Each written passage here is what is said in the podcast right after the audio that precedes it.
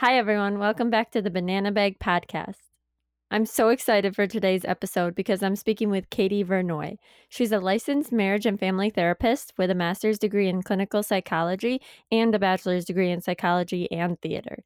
Katie is also the co founder and co host for the Therapy Reimagined conference, and she has her own podcast, Modern Therapist Survival Guide. During the episode, Katie and I talk a lot about the stresses of being a healthcare worker, we talk a lot about how healthcare workers can take care of themselves because they have to take care of themselves in order to be able to take care of others.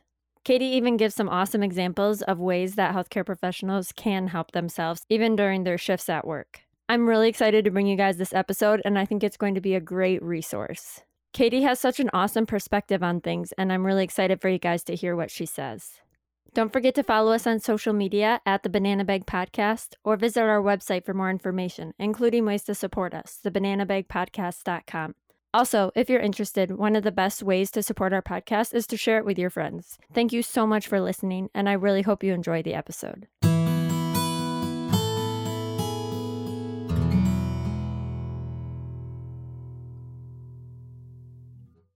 Hi, Katie. Thank you so much for joining me today. I really appreciate it. Oh, thank you so much for having me, Laura. I'm excited to talk with you. I'm excited too. So, um, I talked about a little bit about your background in the introduction, but can you kind of give a quick summary of your current position and roles in the therapy psychology world? Sure. Yeah, I'm first and foremost, I'm a therapist. I'm a licensed marriage and family therapist out in Torrance, California, so in the South Bay of Los Angeles. I also am a consultant for helping professionals as well as other high pressure, highly trusted uh, professionals who are looking to create sustainable careers. And finally, I have a podcast called the Modern Therapist Survival Guide, as well as a conference that is called Therapy Reimagined, where I work with helping professionals, provide primarily therapists, to kind of shift how we operate as professionals for what is true now while also taking care of ourselves, which I think is a big mm. thing that's missing for my profession. And I know for yours as well. So I'm excited to talk about that stuff with you today. Yes, exactly. I, I don't know if you know this, but I actually saw part of the Therapy Reimagined conference, and I felt like even though it was geared mostly towards therapists, that it was so like even applicable to my job. So that was a nice. that was great this year. That, thank you. That's awesome. That's a awesome resume, by the way. Thank you. I thought that your experience would kind of be relevant to the topic that I wanted to talk about today. Kind of burnout, just like loosely burnout, um, but specifically burnout in the healthcare field. Um, I think that the hospital healthcare community can learn a lot from the therapist psychology world.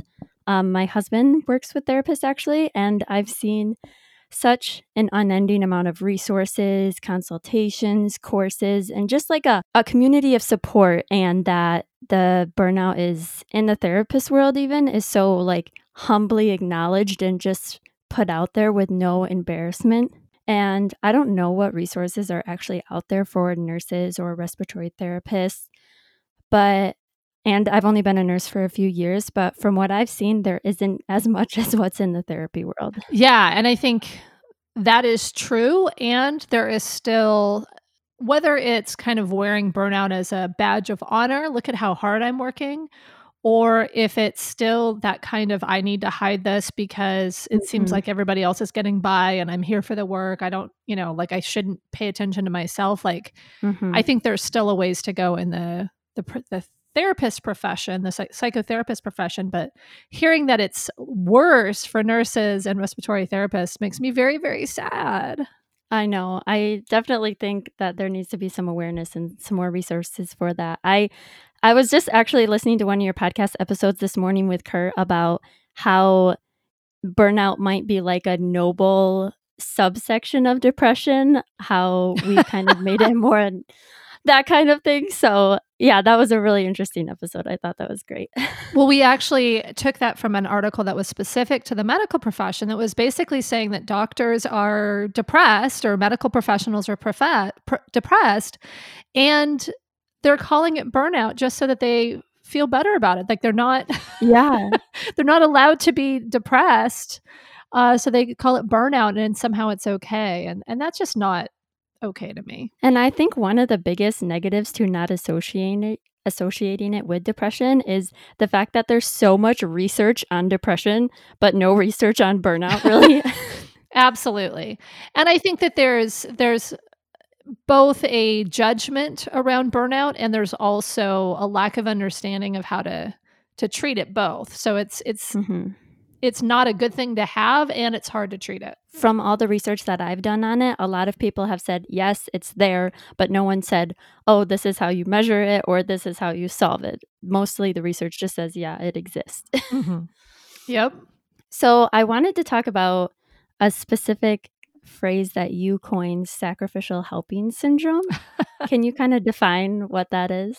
Sure. So I recognized, and, and some of it is a pleasant way of saying martyr, mm. but when we sacrifice ourselves for the people that we serve, and this could be in my case, my therapy clients, it could be the people I consult with. If if I'm sacrificing for them, or if you're sacrificing as a nurse, you're sacrificing for your patients or for the team, it can feel very powerful, like you're doing something important. Mm-hmm. However, it often leads you down the path to vicarious trauma, compassion fatigue, as well as burnout, and potentially even, you know, kind of the newest thing people have been talking about is moral injury. But it's this thing where we feel noble sacrificing ourselves. And I think there are even cultural or spiritual reasons that people look for self sacrifice mm-hmm. as something that's valuable. But it's goes beyond when when I'm talking about sacrificial helping it's kind of not thoughtful and it also goes beyond what someone's capacity to sacrifice or help is. And mm-hmm. so this is when people may promise that they're going to do something or be somewhere and then not be able to deliver that they are constantly taking overtime shifts or working with the most challenging clients or patients and then all of a sudden they are out on medical leave because they've run their body into the ground and they can no longer help and this is where people not just burn out like they hate their job and they're so negative all the time and that kind of stuff but they could actually physically just burn their bodies out and so mm-hmm. to me it kind of has this flavor of I'm here for these altruistic reasons and I don't matter. Only the people I help matter. And what it ends up happening is having a very overtaxed workforce that cannot take care of themselves and then are not able to take care of other, other people. Mm-hmm. And the I think one of the problems is even when you reach that threshold of what you can handle, if you're still going, people are complimenting you like, wow, look at how awesome she is taking extra time to help her, or look at how awesome she is picking up extra shifts, even though you're at the point where you can't handle it, people are still complimenting yeah. you. So you feel like you're doing the right thing. Oh, sure. And, and sometimes there's even, I mean, sometimes there's financial reward, but sometimes it is the prestige. Like, oh, well, mm-hmm. this person has sacrificed themselves and took on all the extra stuff and they're just, always willing to jump in. And so let's promote them. And so then it creates a culture of everyone working too much, giving of themselves, and not really considering their own needs. And when it's from a place of I'm giving as much as I want, and it's a lot, but I'm giving as much as I want and I have the resources to do so, that can be very positive. We're all bought in, we're all doing the things, and then we're working together. And then there's also times when it's just, I'm assuming for especially for medical professionals, but I know that uh, psychotherapists and other mental health professionals are are in this right now where right now we need to give extra because there's a crisis right mm-hmm. and so those things are are fairly normal they're not a problem but when there's this culture of especially if there's tight budgets or or small margins where the the systems are relying on us giving more than we have and the culture is one that we have to that we support people who overwork and don't take care of themselves then it creates this toxic work environment that burns that burns through people and then they go and they do something else. I always joke that like yeah you know i was a therapist and now i'm you know a barista at Starbucks. Like, not that I hate Star, I love Starbucks, I love baristas, but like, mm-hmm. we have been trained to do this thing that really helps people. And a lot of people go to the point where they just can't do it anymore at all different levels because the culture supports it. I think it's interesting what you said about systems not supporting it because I was reading an article you wrote from For Simple Practice, and one of the headlines was it just caught my eye right away. Society expects our help, but doesn't always value it. Mm-hmm. And I think that's something that also plays into it because, I mean, with with the virus in the beginning, with the first wave, people were clapping every night. They were showing their support for healthcare mm-hmm. workers, but now right now as we're recording this we're kind of in our second wave and i know a lot of my friends even things that they post on facebook like we're still here it's worse than ever and yeah. it's bad and they aren't even getting the same support that they had at the beginning of the virus so i think that the current norm of what's happening just with what's going on it's not sustainable like you no. said and people are going to leave the profession Oh yeah, I mean, and the thing is, is that like I, I you know, that just hit my heart that there's. I, I think about the wave, and if it, whether it's the second wave or the third wave, like I'm reading in the in the newspaper that there's like 120,000 new cases in the United States. Like, mm-hmm. there's a need. Like th- this is way higher than it was in the first wave and the resources are are exhausted and i think that's the thing that can happen when you're working in a a high pressure highly trusted environment is that your clients or patients are relying on you to take care of them in whatever mm-hmm. way that you do. But for nurses, that's going to be in their medical care in whatever specialty that you're in. And they're going to rely on that in a way that's oftentimes because of the high pressure nature of it, that's kind of like a crisis. So it's it's most present i think when we talk about like the beginning of therapy or somebody running into an in an emergency room right like they need help and they need it now and it's a crisis mm-hmm. and in our professions we learn how to actually negotiate that a little bit. My crisis isn't your crisis your crisis isn't mine. Let's mm-hmm. actually like go through the protocol like what level of crisis is this? Okay sit down. I'll get to you when it's your turn. But there's such urgency on these needs. And then on the the budgeting side and the management side, there's such urgency to make sure that the money is there. And so I feel like, and, and maybe you can tell me if this is the same case for nurses, that there's this constant crisis mentality, even when there's not. Mm-hmm. Of we have to do it now, we have to do it all all perfectly. We have to kind of keep moving forward, and there's so much, and do it do it two seconds from now not three minutes from now like it's it's something where that urgency is constant even when there's not life and death yes exactly i think you're spot on and the problem is it as what i found working in the er is it's hard to tell a patient like you're not the priority like that never leads to a good result. So they kind of expect you to treat them like an emergency because to them it's a they're subjectively having an emergency yeah. even though from our side they're having not their case isn't as serious.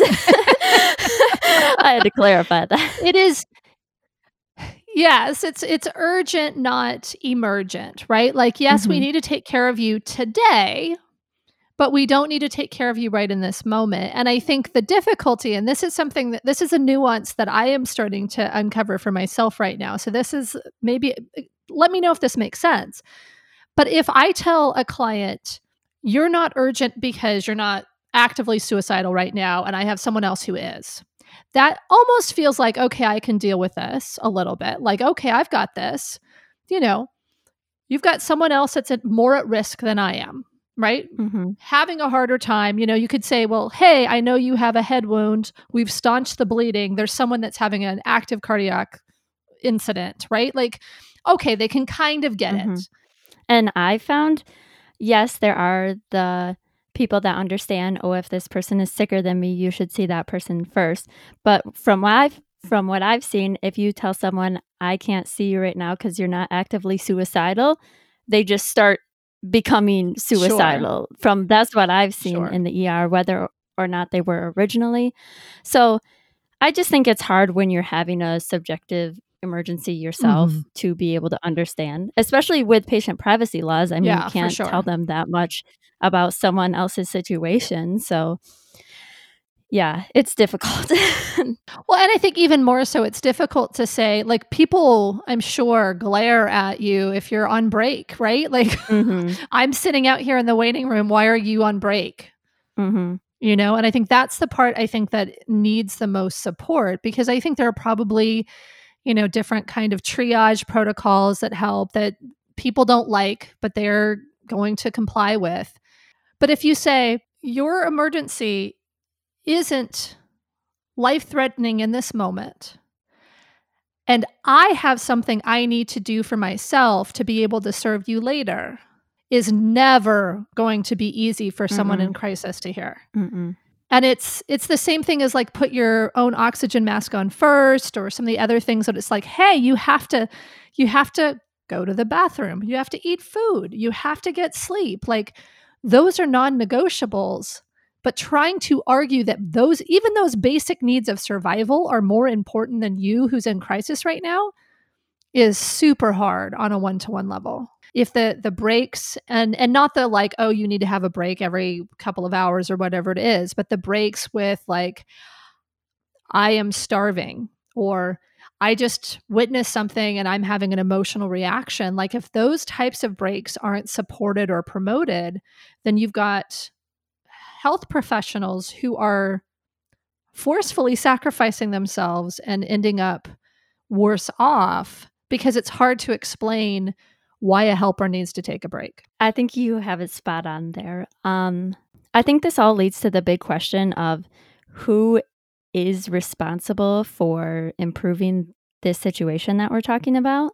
And I think right now, a lot of the responsibility is placed on the healthcare individual. From what I've seen, I've been there for a couple years now, and the only support that I got related to burnout was during orientation. They said, if you are feeling tired or like sick of work, it's because you're not taking care of your body, you're not sleeping enough, you're not exercising enough, you're not eating right. And that's all I heard. So I think that it's important for not only the hospital, but also the community to also understand that if they want someone to be there during their moments of crisis, that when they're not in crisis, they need to support that person. And I don't know how that support comes about, whether financially or just awareness or I don't know, but yeah, I think it takes more than one person to solve this issue. Well, even when you said that the only discussion around burnout was that you had not done enough to care for yourself, I just was ready to throw something. Oh my gosh. Mm-hmm. I mean, come on.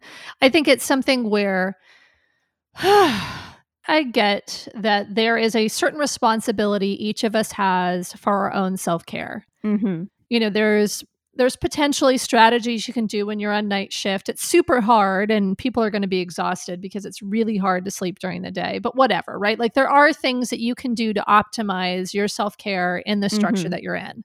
You know, getting your rest, getting your getting your vitamins, making sure you're drinking enough water, making sure you're eating food, going to the bathroom and not waiting extra hours because you're in the middle of something. Like of course, you know that better than I am. You're a medical professional. um, mental health wise, I mean, they're certainly making sure that you do take mental breaks and and that you are able to take care of yourself after potentially traumatizing events at work. And that's hard if there's no structure for it. But certainly being able to advocate for yourself saying, I I just witnessed a patient die and I need to I need to take 15 minutes in in the chapel and and sit and and compose myself. You know, I can't immediately go to the next patient. Um, but if that's not possible, like if you don't have that an understanding team or an understanding infrastructure that says, sure, you can take breaks as you need, because I, I can't imagine, and, and maybe this is me just being, you know, s- struck by stereotypes, but I think I don't imagine that there's a whole bunch of nurses that are like, I want to see how much I can get away with. I'm going to work as little as possible and and try to serve as few patients as possible. Mm-hmm. Like I don't think that that's the case. I assume like therapists that most helping professionals including nurses are like I am going to be on the spot. I'm going to do what I need to do. And I'm going to do it as well as I can and I'm going to help as many patients as I can. Mm-hmm. And so saying take a break when you need is not like, oh, you're going to have a whole bunch of slackers.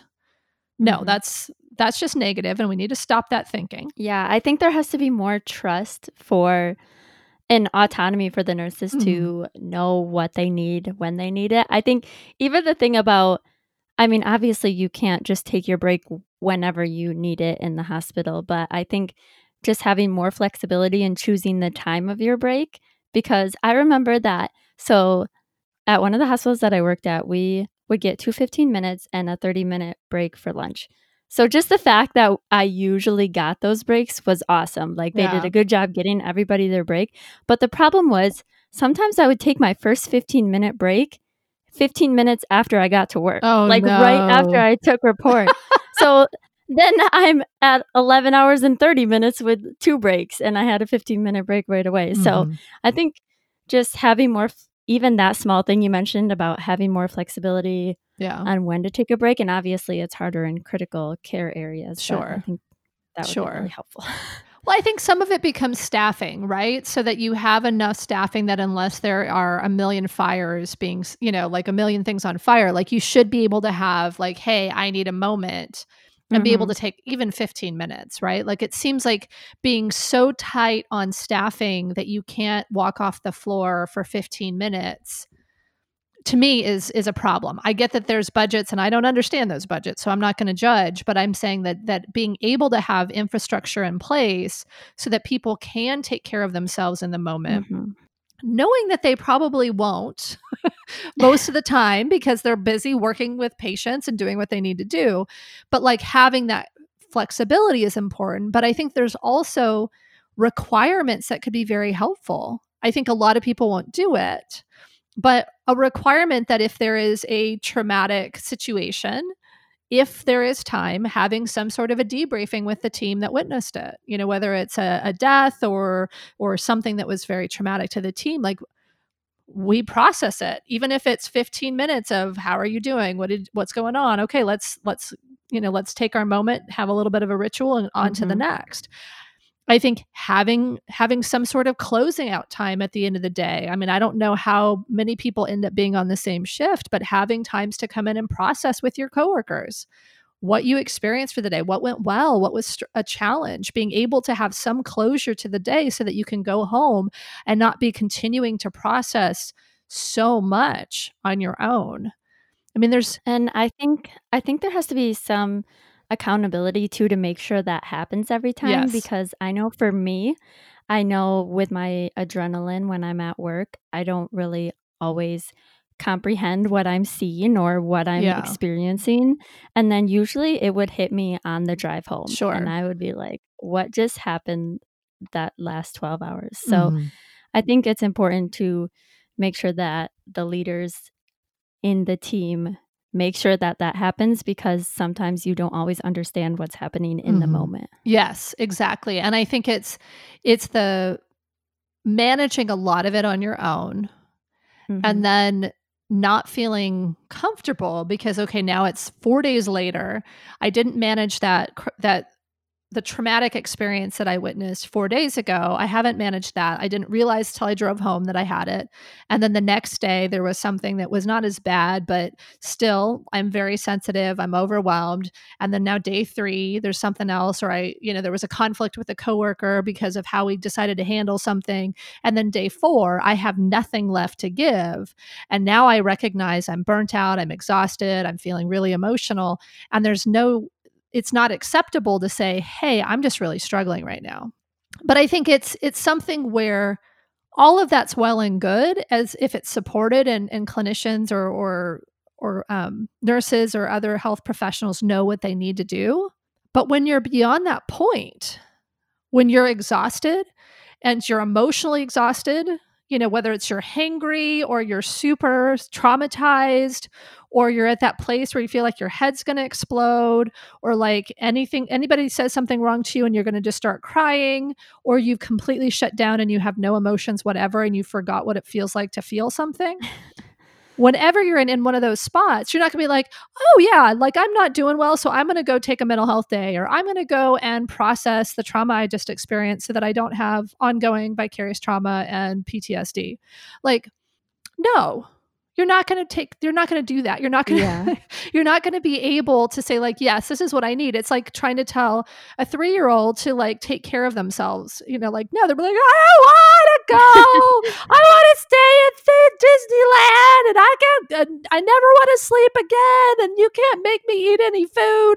Like no we're beyond the point right and at that point, you get to the point where if a patient looks at you weird, you're going to react because that was just oh, the sure. last thing to push you over the edge. So, mm-hmm. yeah, I also I think that contributes to the tension, and I think just taking care of it in the moment well, eh, whether it's in the moment, because because I'm not a crisis specialist, I, I, I think that there are folks who would say, "Hey, don't process things immediately because you're more likely to get PTSD." So I think it's actually mm. doing some research to find out what the right support is. But I think being able to, if it if in the moment it's just checking in and recognizing you're not alone with whatever just happened, and then providing opportunities for people to process when they need and to get mental health care when they need because i think uh, i've been reading articles that a lot of medical providers are not feeling comfortable actually seeking mental health care because of, of what it might do the stigma surrounding it mm-hmm. and so being able to to get the mental health care at the time that that's needed as well as having chances to process and kind of come together so you don't feel so isolated with it that it's you know that you're not just hey we're we're a team that that the world at different points you know puts us as superheroes and other points puts us as uh required service people that need to just take care of them but whatever. Like we're a team we're in this together but it's also like as humans we're in this together and we can support each other and it's not about what we're doing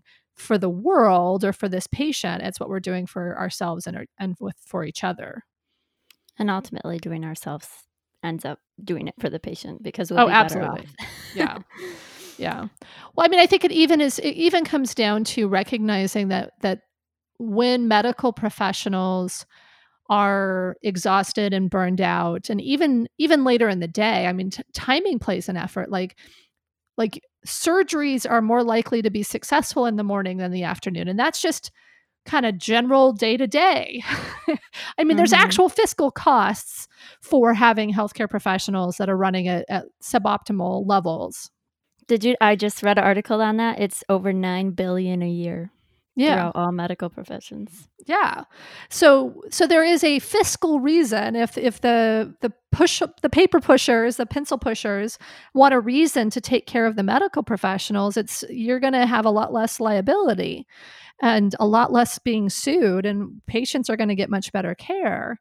But like even just in a single day, under normal circumstances when people are functioning fairly optimally when they're tired in the afternoon or less adept at the afternoon they're going to make better make worse choices and and find fewer things and and you know prevent present uh, less optimal you know cures so to speak mm-hmm. so when you've got people that are just running and running and running without taking care of themselves and really getting to a place of burnout compassion to fatigue vicarious trauma huge physical, physical, physical exhaustion, the medical care has to go down. Mm-hmm.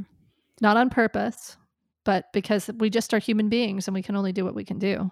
There's a lot of research out there that feelings of those things that you were talking about leads to medical errors. Obviously, that makes sense. Yeah. Yes. so it's not only fiscal, but also community health. Like oh, absolutely, health of the community. yeah, absolutely.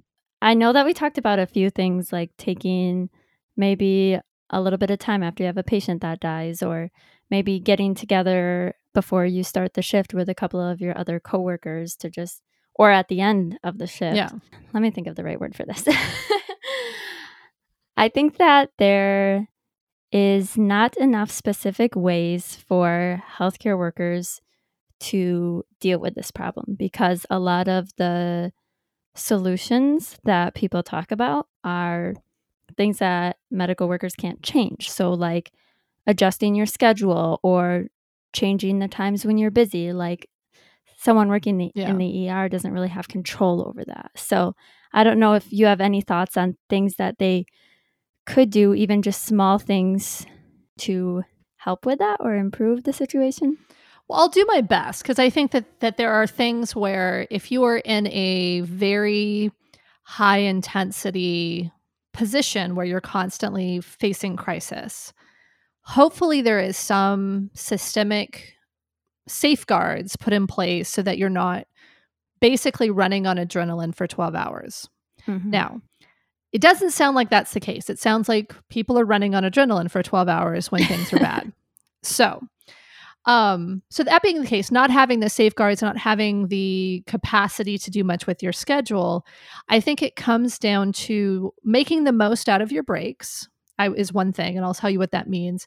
And I think also taking sub breaks that are are super mini breaks. So so I'll, let me explain that, and then I'm I'm going to continue thinking while I'm talking about this about other possible okay. things.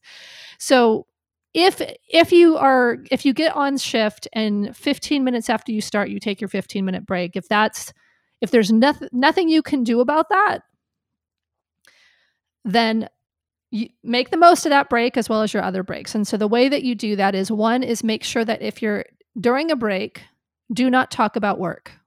It is not a break if you're continuing to talk to your coworker about what just happened or you're venting about something at work or you're trying to figure out what you're going to do next. Um, social breaks are good. So if you're able to go with a coworker, and especially if you're go with, able to go with a coworker outside into nature and talk about something that's not work, that can be very helpful. Mm-hmm. Um, but even if you're able to just get outside or get into a place that's a little bit different than the work setting and take some time to to breathe and and again don't think about work in that 15 minutes um, or your 30 minute lunch or whatever that helps. It's that little bit of respite from that.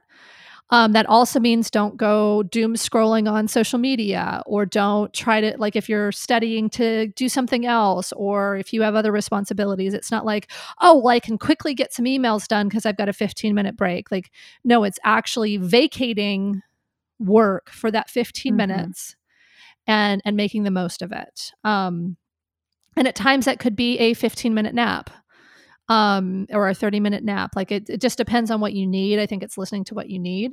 Um, but it's making sure that you actually take the break and that you use it to your best capacity because too often I think people will use that break to get stuff done that they're behind on versus actually taking it as a real break. That's good. So that's one.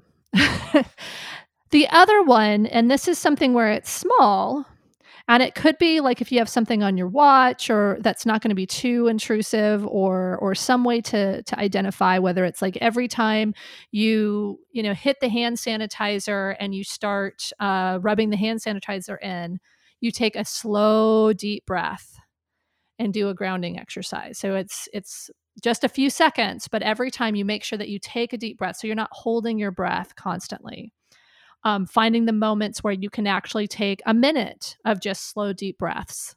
Or maybe it's five or 10 deep breaths that you just consciously take. And maybe it's like standing outside for 20 seconds before you walk into a patient's room, right? Mm. But it's it's consciously slowing down all of your all of your system. So when you breathe slowly, that actually slows down your heart rate. Um, if you take deep breaths, you know, I'll do it right now and you'll hear a difference. My voice is always lower after I take a deep breath. And it's just the relaxing physiologically of my body, but it also gives me a moment to be able to to ground, to not just constantly be moving forward. And so even those that are not really breaks, but it's just consciously trying to bring your adrenaline level knit down. And this is when you're just doing the the urgent, not emergent cases, obviously, right? Like if you mm-hmm. are ready to like if you're you know, crisis case, blah, blah, blah, and your little thing goes off and you're supposed to take a deep breath, I, I don't know that you will. Like, you know, of course not. Like, if you're in a crisis, you're in a crisis. But if it's just the everyday thing of going from from room to room and making sure that you're taking care of each patient's need, it could be before you walk into each room you take a deep breath before you take you know and maybe it's even very mindfully taking some of the measurements because i could imagine that even just breathing slowly while you're taking a, a, blood pressure like that would actually help you with getting the blood pressure and it actually would slow your heart rate down as well so obviously i don't i'm not a nurse so i don't know like where the spot spots are but i think it's being able to take those moments and and use them to try to bring your adrenaline down when you don't need it. Obviously, you need it at times, but when you don't need it, trying to consciously ground yourself and bring your adrenaline down. I can definitely think of times that you can do that during your shift. But it also, side note, it makes me think of all the times my Apple Watch told me to breathe, and I was like, snooze, snooze, snooze. This is not, this notification is no, and I actually should have done it. Yeah, yeah. No, it's hard. It's hard because like people are relying on us. They're they're in crisis. There's a lot to consider, and we have the skills and the heart to help them. And so mm-hmm. it's it's reminding yourself that you're valuable and you need to be in this for the long haul. And I think especially for folks who are young and have just entered into the field and they recognize that they got into to helping people because of you know whether it's their own things or or something that happened to a family member and it feels life or death and everything feels so important and you have the physical body of a 20 something you can kind of do it Mm-hmm. But I'm in my 40s and I can't do it anymore. And so I think, and there was probably stuff I did in my body in my 20s and 30s that makes it even harder. So I think it's it's being aware that even if you can continue to sacrifice and you can keep running and you can keep at the pace that you're at, it's not a long-term strategy. It's not sustainable. Something that I'm really taking from our conversation is the little things that you can do will really help you long term. Even mm-hmm. though it, it doesn't seem like a lot in the moment, long term, it will help. Yes. Yeah. So it's little things, but hopefully, hopefully there's some advocacy that can be done for more systemic changes so that there is space to do some of these other things like really being thoughtful about schedules and not just the legally required two 15 minute breaks and 30 minute mm-hmm. lunch. Like I hope that there's especially after the the roaring pandemics, you know, calms down and things shift back to normal. My hope is that there is some some momentum towards change because we need to take care of you guys. Well, thank you. I appreciate it. um I think those are some great ideas for things people could just do tomorrow on their shift and I really appreciate you mentioning them. I know that you just mentioned a more systemic approach. And I just wanted to talk about one of those possible approaches. I was just wondering in the therapy mm-hmm. psychology world, I was listening to one of your podcasts with Curt about how burnout can happen from always seeing people at their worst and never seeing them improve and never seeing the result of your hard work because as soon as they're not at their worst anymore, you get someone else who's at their worst. So I was just wondering if in the mm-hmm. therapy psychology world, are there any like feedback systems where you get to see the long term effect of your work or you get to see that? Or is it kind of the same situation there? I know you probably work with patients a lot longer because there's a high turnover rate in the ER, but I don't know, like, are there any feedback systems for like seeing progress?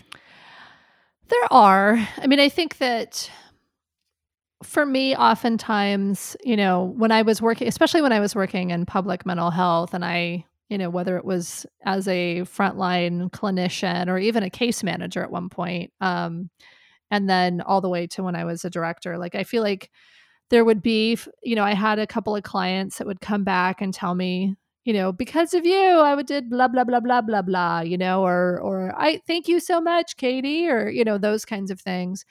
But that's really pretty few and far between. I think looking at a, a systems level is not as rewarding necessarily. I think that that's certainly saying like, oh, well, there's there's less the suicide rate has gone down, the homicide rate has gone down, or you know, mm-hmm. there's fewer people that are reporting depression and anxiety in our society. Like, meh, okay, you know. um, it's I saw this thing about when the numbers are too big, you can't really apply it to yeah. yourself. Yes, exactly. But I think, like, for myself, oftentimes when I finish with the client, it will be because they've greatly improved and I'll hold on to that. And then sometimes they'll come back and they'll have like a just a booster session and and that's been very rewarding too because I've seen how they've been able to apply the things and there's just a new situation they're grappling with and so they want some more skills or they want to process it with me or whatever. Mm-hmm. Um but I think it's hard and I would imagine in in nursing especially because there's so many people coming through that it would be hard to know what difference you made in in the people that you're that you're working with and i think it's it becomes important to kind of look at what i call effort goals as well as kind of finding the smallest steps that you can attribute to your efforts. And so or or even just being excited about the success. So like knowing that you did good work and so being able to to to quantify and, and qualify how well you did in a particular setting and so some of it's about making sure that you're you know continuing to learn to do your skills better you know and getting you know hopefully f- objective feedback on your skills whether it's you know kind of how many times did i have to stick the patient before I got a blood draw, you know, or whatever it mm-hmm. is, right? So like things that you could actually measure yourself or, or feedback that you could get from your patients. Um, but then also looking at, you know, if somebody comes in at their worst and they start getting better, it's celebrating the little tiny wins all the way mm-hmm. through. And that could be, I got them, uh, you know, I helped to get them stabilized. I saw a smile, like I was able to connect them to a family member, you know, whatever it is. Like it's it's trying to find those small wins and celebrating the small wins because waiting for the big wins or trying to to focus on the big outcomes sometimes you don't see them at all. You know, mm-hmm. we we have a saying and I'm sure this is not just therapists, but that you you plant a lot of seeds, you don't necessarily see them grow. Yeah. Yeah. I think that applies. I think that's awesome. Yeah, recognizing your own individual improvements and along with like certifications or responsibility sure. or leadership. It's so important. And and yeah, I absolutely agree. I think if you can find ways to to do that, like that sounds amazing. Cause I think it is. It's hard to to hold onto even the, the the larger mission that you may have as a as a nurse of taking care of people if you don't really see the fruits of, the, of your labor. Well, I think that wraps it up for the questions I had for you today. well, I'm glad we were have, having this conversation. It was definitely thought provoking for me as well. And it was really helpful to hear your perspective from the therapy psychology world. So I really appreciate it. And hear it specifically to healthcare workers because I think we hear it in general a lot, but not mm-hmm. necessarily specific to them. So thank you very much. You're welcome.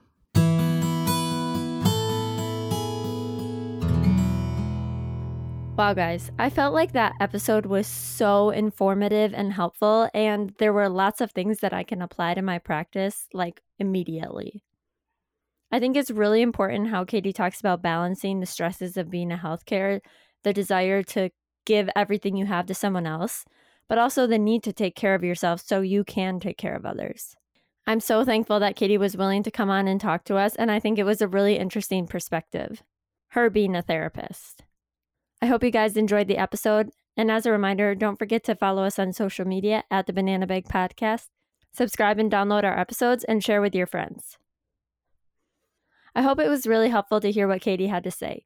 Thank you so much for listening, and I'll see you next time.